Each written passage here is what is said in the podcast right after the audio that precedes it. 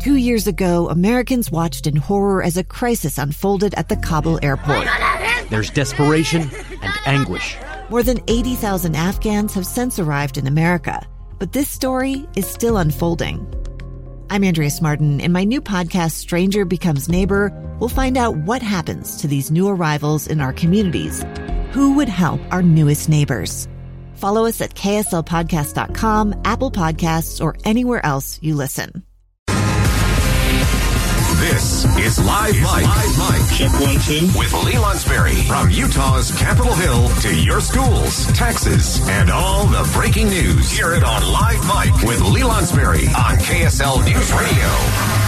Hey, welcome back to Live Mic, episode 29. I'm Lee Lonsberry. Grateful to you for listening. Grateful to you for uh, sticking with us through uh, today's program. We've covered a lot of ground. We spoke to a reporter in Washington about the impeachment. We spoke to a member of Congress. We spoke to a member of the Senate. We spoke to a reporter colleague of ours here, uh, worked with KSL 5 television as she attended the funeral of the Haney family out in Grantsville. Uh, we talked about a bookstore and 3D guns. We looked at how to prevent suicide.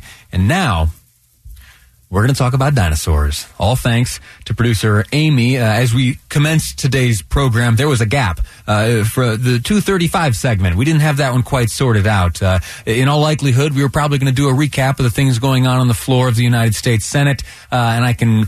I can get you up to speed in about 10 seconds. Here we go. Turns out the Democrats are pretty upset with the president. They have put together a case to uh, convince the senators that he ought to be voted out of office. They are making that case now. Consider yourself updated. Now, it's time to talk about dinosaurs. On the line, we have, let me just see here, Mark Loewen. Very grateful to Mark for joining us uh, on the line. Research associate at the Natural History Museum of Utah and an associate professor in the Department of Geology and Geophysics at the University of Utah. And Mark Loewen is the co-author of a study which makes it known to us the existence of a brand new dinosaur. Uh, Mark, sir, how are you? Great. It's exciting to be on your program today, sir. Uh, that's kind of you to say. Tell us all about this dinosaur you found. So we're really excited about it. Um, this new dinosaur turns out to be a species of Allosaurus that lived just before the state fossil of Utah, which is Allosaurus fragilis. So this new species named Allosaurus jimmadseni really tells us a lot about how Allosaurus evolved over time. Can, can I stop you? A- Allosaurus what? jimmadseni is the new species. Where, where does jimmadseni come? Go ahead. Go ahead. I was going to ask you. It's uh, named for um, our first state paleontologist. Um, he was a paleontologist who dug up thousands and tens of thousands of bones of Allosaurus from the famous Cleveland Lloyd dinosaur quarry in central Utah that's now part of Jurassic Monument. Cool. Tell us more about this new dinosaur. So it's got 80 super sharp teeth. It's got a skull that's made for eating meat. It's got long arms with sharp claws to help it take down prey. It was about 29 to 30 feet long and weighed about 4,000 pounds.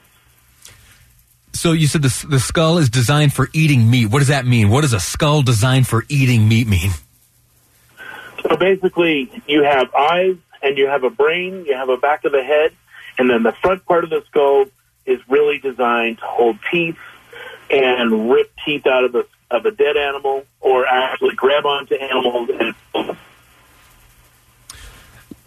did, did we lose you there? You there still, sir? No.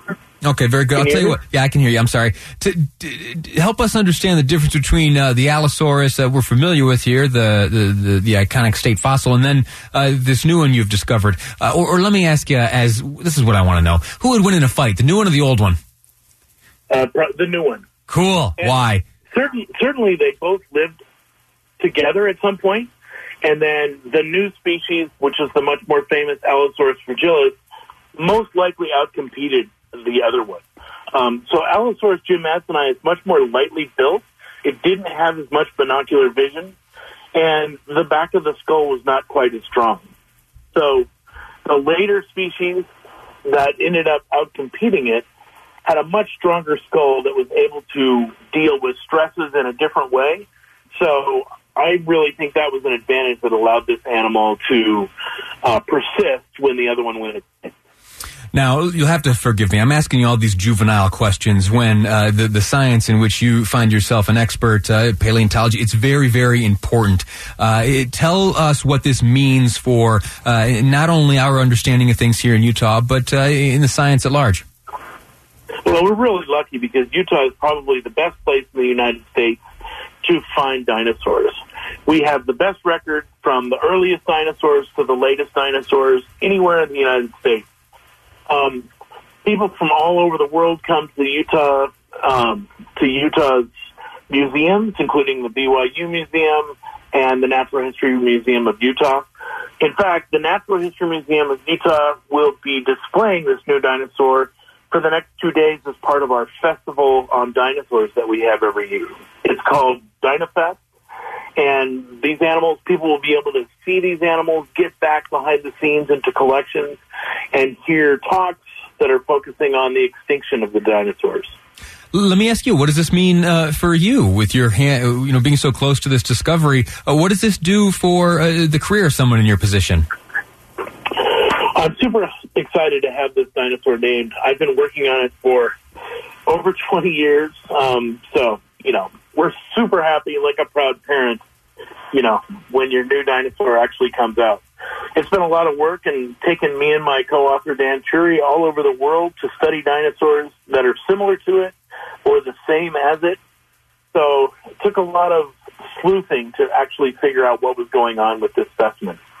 Was there during the course of, of, of this process, uh, this journey to name this dinosaur, was there anything that that hung you up uh, particularly difficult? Uh, was there were there uh, certain were there difficult questions to answer? What what, what stands out uh, as you made your way to, to naming this dinosaur? The biggest problem is we ended up with a paper that was over a thousand pages long, which is pretty much too big to send into, into any scientific journal. It's hard to find somebody qualified who's willing to spend the time reviewing that scientifically. So in the end, we actually had to make the paper smaller. So this first paper actually just names the dinosaur and then focuses on the anatomy of the skull. And it, in the end, is you know 70 print pages long. So it's, it's quite a long description. So it's really been trying to focus the papers down to something that's much more manageable. Outstanding. Uh, Mark Loewen, research associate at the, Nat- at the Natural History Museum of Utah, an associate professor in the Department of Geology and Geophysics at the University of Utah, is the co-author of a, a study which we are reading now and learning. Uh, there's a brand new dinosaur discovered, and uh, he was part of that discovery. I'm so grateful to you for for joining us. Help me uh, one last time with the pronunciation of this dinosaur. It's Allosaurus jim madsoni. Jim Madsoni. Jim Madsoni. Is, is that first name, last name of the state's first uh, paleontologist? That's correct. Outstanding. Jim Madsoni. Allosaurus Jim Madsoni, brand new dinosaur here in the state of Utah. Uh, Professor, I'm grateful to you for your time. Congratulations on your findings. My pleasure. Alrighty. Uh, so listen, we've got one last segment to go. I'm I'm pretty excited about it, uh, and let me take you. Uh, I'm going to pull back the curtain a little bit and share with you how we put the show together each day. Uh, the day starts with producer Amy and I getting together across uh, from each other at our cubicles. There, when you throw ideas back and forth, pitches, if you will. There are other folks throw their suggestions, like producer Josh gives us some good ideas from time to time. Gustavo as well, and by the end of the week, we have ourselves a pretty long list. many things make it to air, many things don't. And we are going to take advantage of this last segment of the week to walk through some of the also rans. Some of those segments that, uh, some of those pitches that didn't quite make it to air. And, uh, and then you be the judge. Maybe weigh in. 57500, the Utah Community Credit Union text line. Do we make the right choice? Uh, should we have dedicated a whole talk radio segment to it, or is it fine being relegated to the last segment of the week? Next up here on Live Mic, I'm Lee Lonsberry, and this is KSL News Radio. A stranger with a gun came upon two teens taking pictures under a rising full moon. But violence is only the beginning of this story. Sometimes I thought, there are no miracles. Yeah, there are, and this is a big one. I'm Amy Donaldson, and I've spent my career talking about how lives are undone by violence. The Letter is a podcast about how lives are remade. Follow The Letter at theletterpodcast.com or wherever you get your podcasts.